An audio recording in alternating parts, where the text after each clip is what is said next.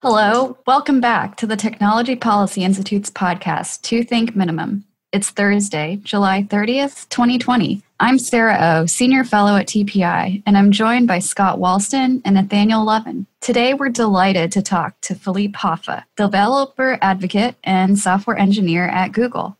Felipe is originally from Chile and is now based in San Francisco and around the world. If you're involved in big data and data science, you may recognize him as a familiar name and face, answering thousands of developer questions on Stack Overflow and Reddit, which are read by millions of programmers. For Google, he also records tutorial videos on YouTube, gives conference talks on big data, and writes blog posts on the latest developments in cloud tools. Felipe is a leading voice on Google's cloud computing products. Thanks, Felipe, for joining us on Two Think Minimum today. Oh, it's an honor to be here. Thank you for inviting me. Here at TPI, we are big fans of your work. It's a treat for us to host you on the program. We've used Google Cloud tools for several research papers. And for our listeners, many of whom may not be familiar with cloud computing, could you explain a little bit about the trend in the last 10 years towards cloud, what BigQuery is, and how people use it? Cool. Oh, there's so much in that question. I love that a big part of our conversation today is also how you saw this trend. Like, so you've been doing econometrics and studies for this many years, and you are getting increasingly larger and larger problems. Please, you can tell me, like, there is a moment where wherever supercomputers you have in your university research center are not enough. And that's when the cloud comes. It's not your computer, it's just a place where you can get the results that you want and you don't need to invest in any. It's not your computers. You can just get them even by the second if you need uh, three, 5,000 computers to work during 30 seconds in the problem that you have to solve. Is that how you see it? Yes, definitely. That's one of the reasons why I personally am such a big fan. We don't have to pay for a server room or a technician and we don't even need a lot of bandwidth on our own computers. It's truly send, the democratization of powerful computing. You just send one terminal line to the computers out there and they crunch the numbers, they store the numbers. It's amazing. Exactly. So, what size of data you are working on? Like, I've been also following your work and I've been impressed by what you have published. Well, I'll let you say the number. Yeah, okay. Well, I don't know if it's that big in your eyes, but for us, 40 terabytes is pretty big. It's bigger than any computer we can buy. Yeah, it's like you have 40 terabytes of data and you need to get results. You need to drive policy out of these numbers and analyze them. That's a pretty cool deal that you have a place where you can store it, analyze it. And that's what we have been doing, and I'm lucky to have. I think it would, it would also help people if you tell them what BigQuery is. I mean, that's sort of our that's our go-to tool. And Nathaniel, who you'll be hearing from soon, you know, has written lots of new code for it. But I, I think a lot of people who know about the cloud don't really know how it works. And BigQuery is really important. Oh yes. So yes, as context, I work for Google. I started as a software engineer, as Sarah was saying, and then two years after I started, I joined cloud and I became a developer advocate for BigQuery. And BigQuery is a product a cloud product, like it's a service where you can store as much data as you want. Like you have data, you have 40 terabytes of data, perfect. BigQuery will take it.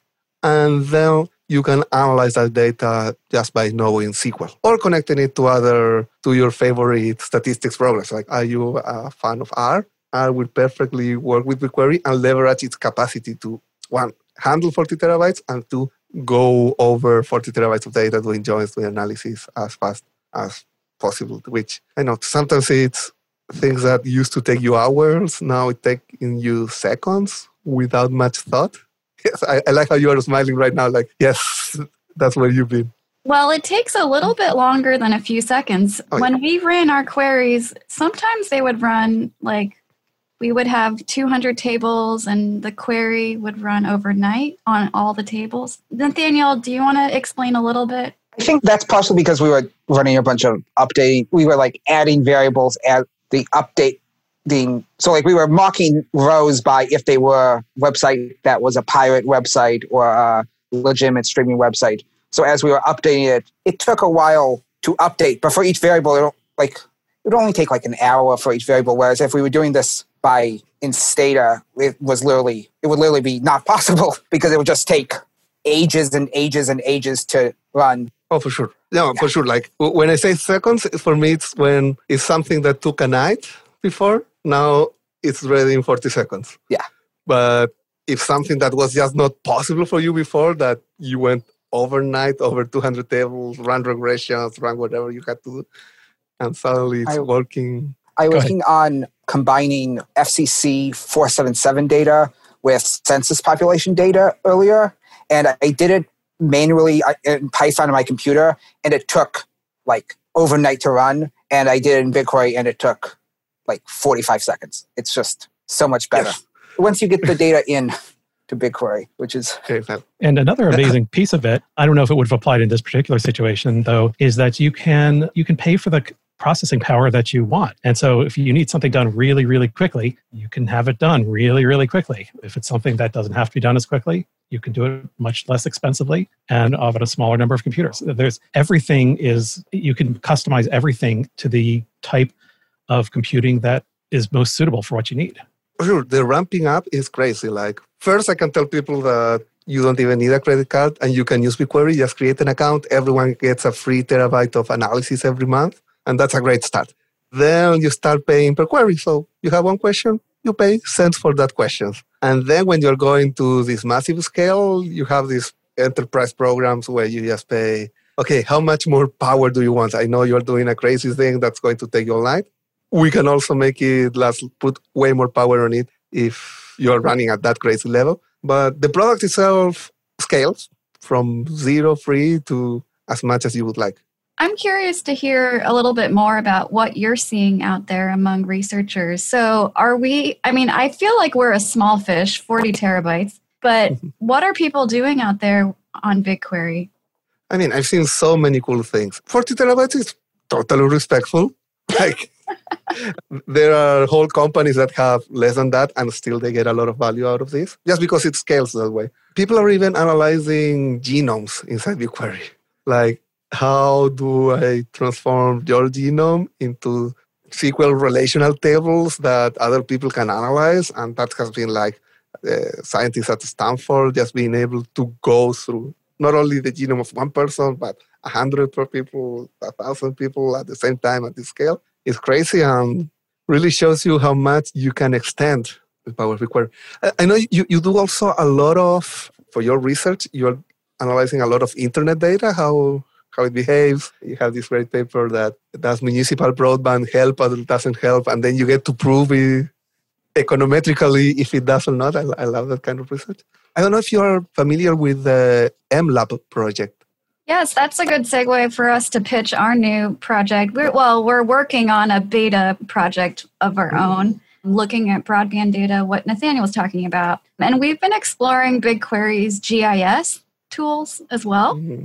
So we've been loading GeoJSON files. We used some code, Python code, to transform them so we could load them. And then now we're using a Jupyter notebook to run intersects and queries on the GeoJSON data. Yeah, I think, I mean, that's very powerful. Do you see other groups using that? Oh, for sure. I just need to take a mental note for my team. Like, this is our homework. Why do you have to run Python code to load these GeoJSONs. We should be able to just load them into BigQuery. That's our Google's job. But if it only took a little bit of processing and then you had the data in BigQuery, I, it was worth it for you. It's mostly because the FCC's shapefiles are not very good shapefiles. So, like, there are errors in the raw data that then we have to do a little processing on Python produce valid GeoJSON so that they can be put into the BigQuery. Right. Yeah, they're duplicate um, vertices. Yeah, we're trying to clean up the the duplicate vertexes and edges. When I feel very lazy, what I do is just I load my JSONs as strings to BigQuery, and then I do all of the processing, fixing, cleaning inside BigQuery. Like even if it's an invalid JSON, you can upload it as a string and then play inside that's someone that has one hammer that can do a lot of stuff. something that's phenomenal about BigQuery is the its internal GIS capabilities that allow you to even run joins, like find things that are close to each other and optimize those queries. I'm sure you've been discovering some of that magic. Oh, yeah. So, Nathaniel, you've done a little bit of digging around the machine learning capabilities, right? Well, actually, let me plug Nathaniel's series where he kind of reconfigured a lot of standard econometrics tools for the BigQuery system. Do you want to talk about that, Nathaniel? Okay, so there's this. So BigQuery machine learning allows you to run a lot of different machine learning models, TensorFlow stuff, and like K K mean clusters and stuff. And the thing that for our purposes, the biggest thing is that it allows you to run ordinary least square regressions. But as like a machine learning tool, it's focused on predicting more than analyzing. So like it doesn't have a lot of things that econometrics use, like standard errors and F tests, because that's not as relevant for machine learning statistics. But given the data that it produces, you can calculate those things.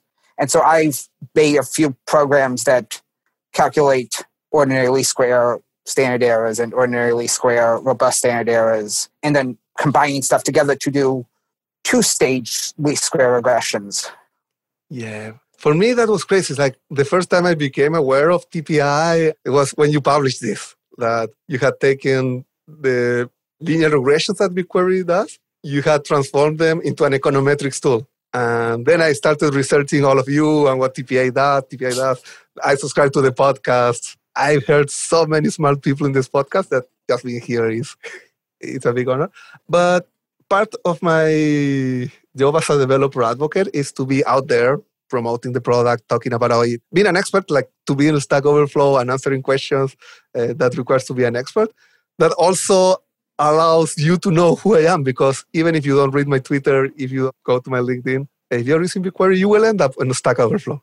And there I am ready to help. But the other part of my job is taking what I see out there, taking these conversations and bringing them to the team. Like, look, team, someone is taking BigQuery linear regression and they are not at all interested in the model and the model the result of the model all they want is to get the residuals so they can use them in their formulas and look at all the steps they had to do to like nathaniel you did a great job documenting and sharing code to make this happen but i just found it phenomenal let me ask a, a um, question about the whole area you said um, that you're you're also supposed to promote the the product and i guess you know cloud is generic BigQuery is a product, although I guess some of us who work in it think of it more as a way of life, I guess, at this point, not to sound too much like an advertisement. But it fits into, there are lots of companies that do cloud. It's a pretty competitive market. I mean, there's Google's cloud and there's Amazon and there's Azure and then Oracle and lots of others have them.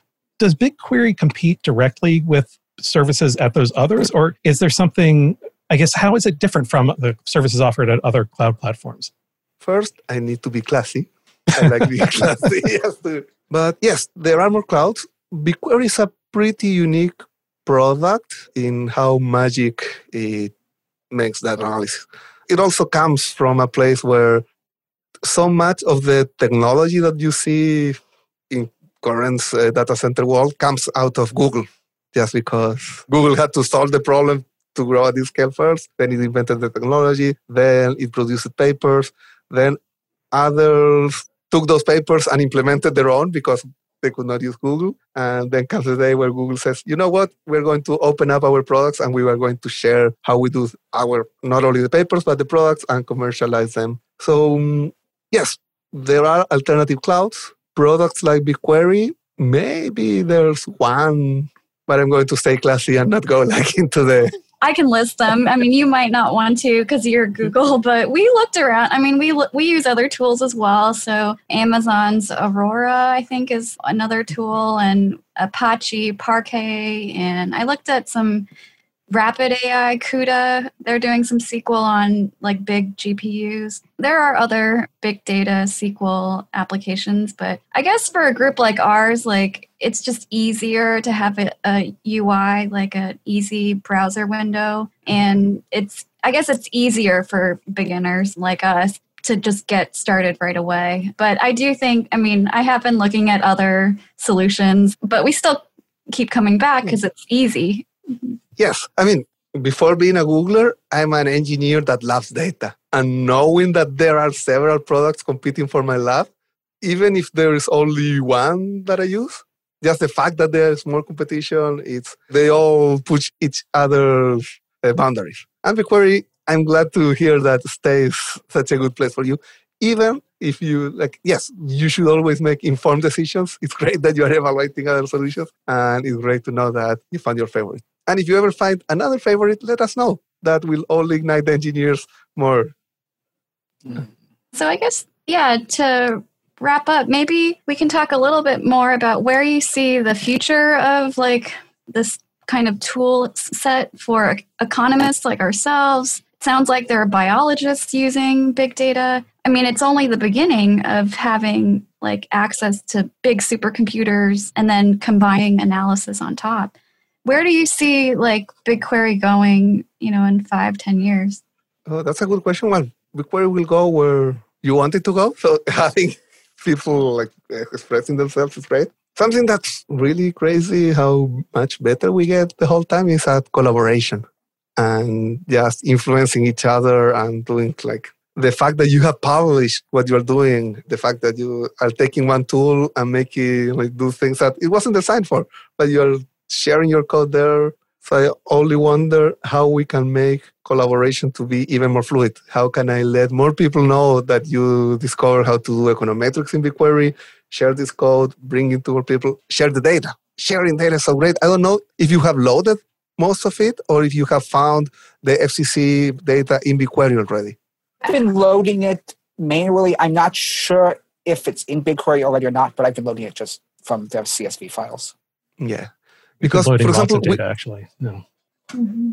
So we have made we have public data sets that have the census data ready for you to use. The question is, were we able to make that connection and save everyone time? Like public data, especially for the things that you're doing, should be readily available and save you this time and let you focus on econometrics. Yes, I think at one point I asked you like if you guys could set up the FRED data, the Federal Reserve data. And then I think you bumped it back like, oh, I don't know. but yeah, there's Thank so many. Calling me out.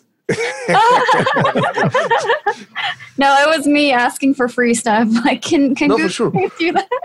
so the thing we need to scale, and everyone in the clouds needs to scale, is how do we make public data available even more easy to work? And it would be great if the FCC just made it so easy. Just they made all of the data available in a shape that you want it. If not, it's up to us, like a company, to have a program that ready to take your request. And I, I think we're going there. That's, I mean, that's one of our objectives too. Obviously, on a much, much smaller scale, but with the, you know, the FCC data and the broadband data and the MLabs, including the MLabs data and lots of other sources, we're trying to make it all easily available to everybody and, you know, and connect it. That's one of our objectives and all that's yes. using BigQuery. Yes, thank you for taking the ball. I should have said that. if you have loaded all of this public data already in BigQuery, with a couple clicks, you could make it public. And then the question is, how do we let more people know that it's there? How do we make it easier to find? Right. I'm curious, how did you end up doing what you're doing now? I mean, it's always easy to look back on a career and say, oh, I went from here to here to here. But is this kind of what you had predicted that you would want to do? I mean, I know BigQuery didn't exist, of course, when, when you mm-hmm. start a career, your career, but you know, are you sort of surprised where you ended up, or is this you know the fulfillment of a lifelong dream? That's a great question. And on one hand, I've been very lucky. Like I found the perfect job for. I love analyzing data and I love telling stories. Mm-hmm. And I went to film school many years ago just because I love telling stories. I did improv theater because I love being on a stage. Huh. But all those were hobbies. Before joining Google, I was in Chile jobless because I wanted to be jobless. Like I gave myself a year to discover myself. And you just graduated from film school. oh no, no! I, film school I did like in 1999. Oh, okay. Yes, but I 2010, 2000, I told to myself no in December 2010 that I was going to give myself a year out of the market just to discover myself and make money by not even as an entrepreneur but as an independent person and the first thing that I started doing at that time was, okay, how do I make money now? I will analyze data and I will write blog posts about it. I just start. It's like the one place where I feel I should go uh, promote myself by writing blog posts about analyzing data. And then did that kind of come to you while you were during your year of self discovery that you just felt like that's you wanted to start writing about this? Because that's, I mean, I'll, taking a year off and doing a you know some kind of gap year is, is a great idea. I'm trying to encourage my daughter to do it, but usually you don't hear people say, "And then I discovered I wanted to blog about data." Oh, the thing is, I always done that, and the discovery like is looking at myself and seeing that every time that I'm free to do anything, I analyze data. Like even at any job that I did as a software engineer, there always came the time where I just started doing visualizations of it and showing my managers, look, look. I, so yeah, that's my happy place. But my year off was starting to take off when Google called. So instead of taking a year off, ah. I moved from Chile to San Francisco. I became a software engineer. And two years later, someone offered me that I should be the developer advocate for BigQuery not because I wanted, not because I planned, but because they saw me, they saw it, and they brought me to my happy place. Hmm. So, how do you manage developers? I mean, do you, I mean, I assume they're all probably somewhat like you in the sense that they like data, well, and like me too. But then that means they're also going to have all their own ideas about where they think it, the product should go, which is good and also could make your life difficult. How does it work? How do you keep everyone kind of together and working in a particular direction while also allowing them to remain creative? Yeah, so I put myself on the creative side. Thank you for that. Mm-hmm. I just try to convince people by ranting. like, look, this is important. Look, this is good. Fortunately, we have great teams and great organizations that are way more organized than me, making transforming runs into PRDs, product descriptions, uh, OKRs, and everything that needs to happen. But for me, I'm just a, I love focusing on the communicating part. I'm listening, I'm collecting all of the information. Like I'm out on Twitter, finding your blog post that is like, wow, this is really cool. I need to read it. Now I need to make it a rant, internal rant, and then uh, let people figure out. But yes, it's a lot about knowing yourself, what you like doing, and what others can do better. How big is your team? Depends on what my team means because we have the developer advocate as Google, but then we have the BigQuery team, and then as Google does everything, like even the file system is homemade. So right. it's a big, big team collaborating. And you have products adjacent to BigQuery uh, uh, we are connecting. So it's a big, big, big team with a lot of different heads, priorities, but it happens. So here's a question you probably don't want to answer. Did you watch your boss yesterday at the antitrust hearings? oh, I did not watch him. What, what did you think about it? Well, the hearings themselves, you know, these hearings are mostly an opportunity for the Congress people to give their own speeches rather than listen to anyone's answer. But, you know, I think slowly they're learning something. It's, you know, they ask better questions than they did the very first time they interviewed Mark Zuckerberg, for example. So, oh, yes. And also, I think your CEO was sort of overall rated as having the best background. Cool. Oh, that's nice to hear. But, but yeah, it's, it's such a balance of keeping these businesses are doing a lot of good for the world, but it's also good as, I don't know, you know the markets better than me, how, how to keep them healthy for everyone. But yeah, I love what Google has done for me, like personally. Like I learned so much from Google, the web page, mm. but also the the job place and just having a phone that gives me maps and the world has access to maps. It's just crazy. So there's, I mean, there's no way you can know everything that everyone does on BigQuery. Are there any fields or areas that you think have been notably absent? Let's put it into two ways. One, whether something that's notably absent or something totally surprising. So, like for example, the, the National Endowment for the Humanities funds some digital humanities, which does some really interesting work that nobody, you know, outside of that small area would have would have thought of. I don't know whether they, you know, to the extent they use cloud, but there are all kinds of surprising uses of data. And uh, you know, do you see some of those, or do you wish someone would someone else would come on to BigQuery because they have you have tools that might be useful to them? That's kind of an impossible question, I suppose. Yeah, no, I'll, I'll put it in a different way. Like BigQuery and its users surprise me every day. Most of my internal runs are why wasn't it easier for you to load these JSON files? like all of us we focus in doing this crazy stuff, this crazy stuff. Like, look, doing the impossible is what we tr- strive for every day. The problem is how do we make the ramp up very, very easy for everyone, and then you allow other people to do the impossible. And yes, if I have to call something out there, call out something out there, is what you were doing. Like when people ask me about crazy stuff, I quote your papers of let me just take the residuals and put condense these 40 terabytes in one formula. That's I guess you've used for years. Yeah. I like that you call our papers crazy. That's an excellent compliment. I mean, I, I come from outside of the world. I, as a side note, my father is an economist, Hmm. and he also. I feel very close to all the crazy stuff he pulled off back in his time. Right. Well, Chile actually was known for having lots of economists in the government. Oh yes. Oh well, and we have our head economist too at Google. That I'm blanking out of his name. You don't mean Hal, though, do you? Yes. Varian? Oh, okay. Yes, Hal Varian, yes. Uh. Another crazy thing at Google is that I can write to one of our internal forums. Hal Varian will call out how wrong I am.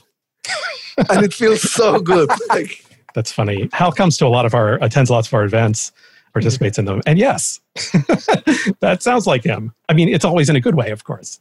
Of course, yeah, but the fact that I'm doing my BigQuery stance, like finding correlations, or oh look, I can do the correlations with now with BigQuery, and now that I can do correlations, I can get all of these interesting results, and then Hal will read my email because he's there paying attention, and Hal will call me out. That's amazing.